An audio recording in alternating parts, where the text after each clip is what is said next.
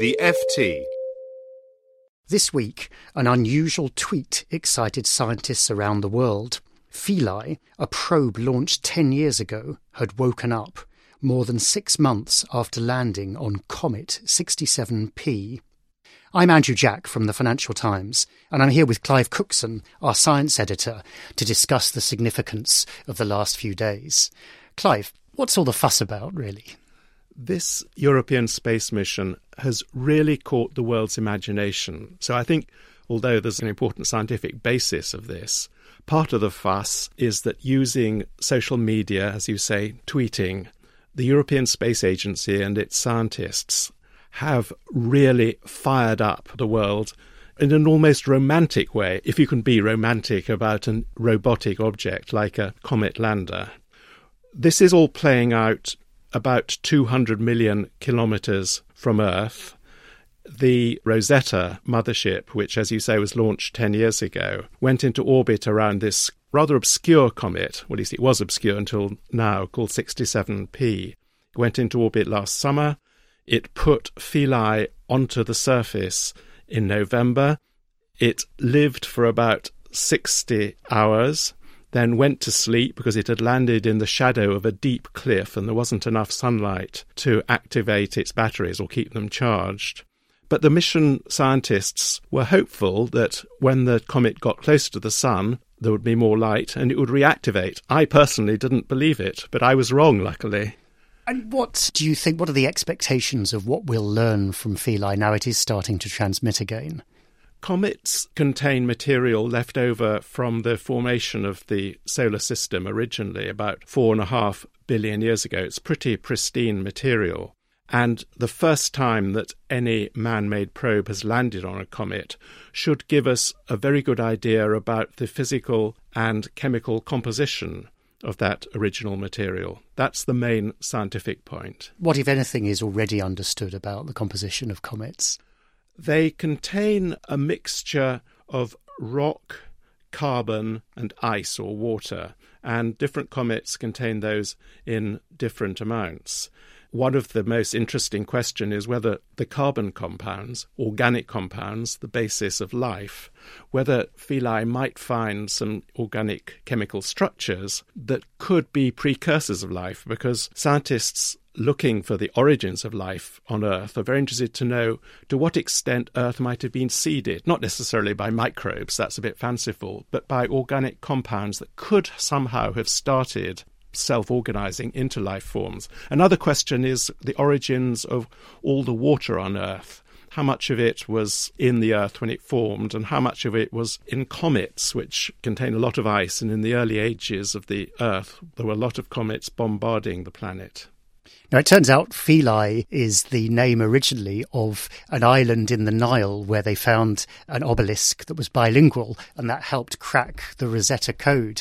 Do you think there's maybe a little bit too much almost of spin and PR in order to raise public excitement and attention through the naming, through this use of tweets and so on?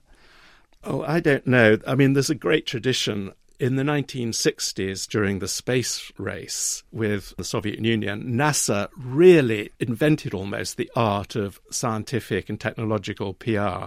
And space has always been accompanied by this sort of thing. The European Space Agency has really taken it on board. But NASA, too, I mean, you may remember a couple of summers ago when NASA landed its Mars rovers and it came up with the seven minutes of terror that the probe would have to endure going through the Martian atmosphere before landing. So I think it is part and parcel of engaging people with space science, even when people are not involved for unmanned robotic missions like this one. Of course, to be clear, Philae itself isn't actually tweeting, is it? It's sending back a series of technical readings that then are being interpreted by humans. I think they did pre program a tweet so that if it woke up again, it would automatically tweet. But no, it's not got the artificial intelligence actually to think up a tweet. No, as you say, I mean, it is all partly a show by ESA, but I think quite an entertaining one. And are we expecting some striking images fairly soon to come out of all this? Well, that's the question. I mean, at the moment, the mission controllers are only managing to get very short bursts of radio contact, and it remains to be seen, I'm afraid, whether any really good scientific investigations or really good images emerge. They might. And if the power comes back on, the scientists will first of all activate the low power experiments. And if they really are lucky, they'll activate the drill because, above all, they'd like to drill into the surface and see what's there. So something like 1.4 billion euros in total for this mission over more than a decade. In terms of the science and the public excitement, has it been worth it?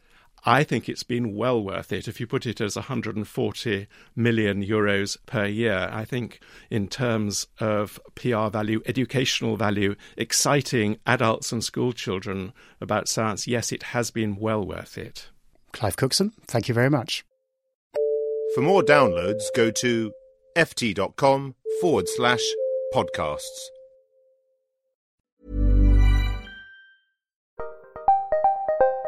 Did you know the Capital Ideas podcast now has a new monthly edition hosted by Capital Group CEO Mike Gitlin? Through the words and experiences of investment professionals, you'll discover who was their best mentor, what's a mistake they made that changed their approach, and how do they find their next great idea. Subscribe wherever you get your podcasts. Published by American Funds Distributors, Inc.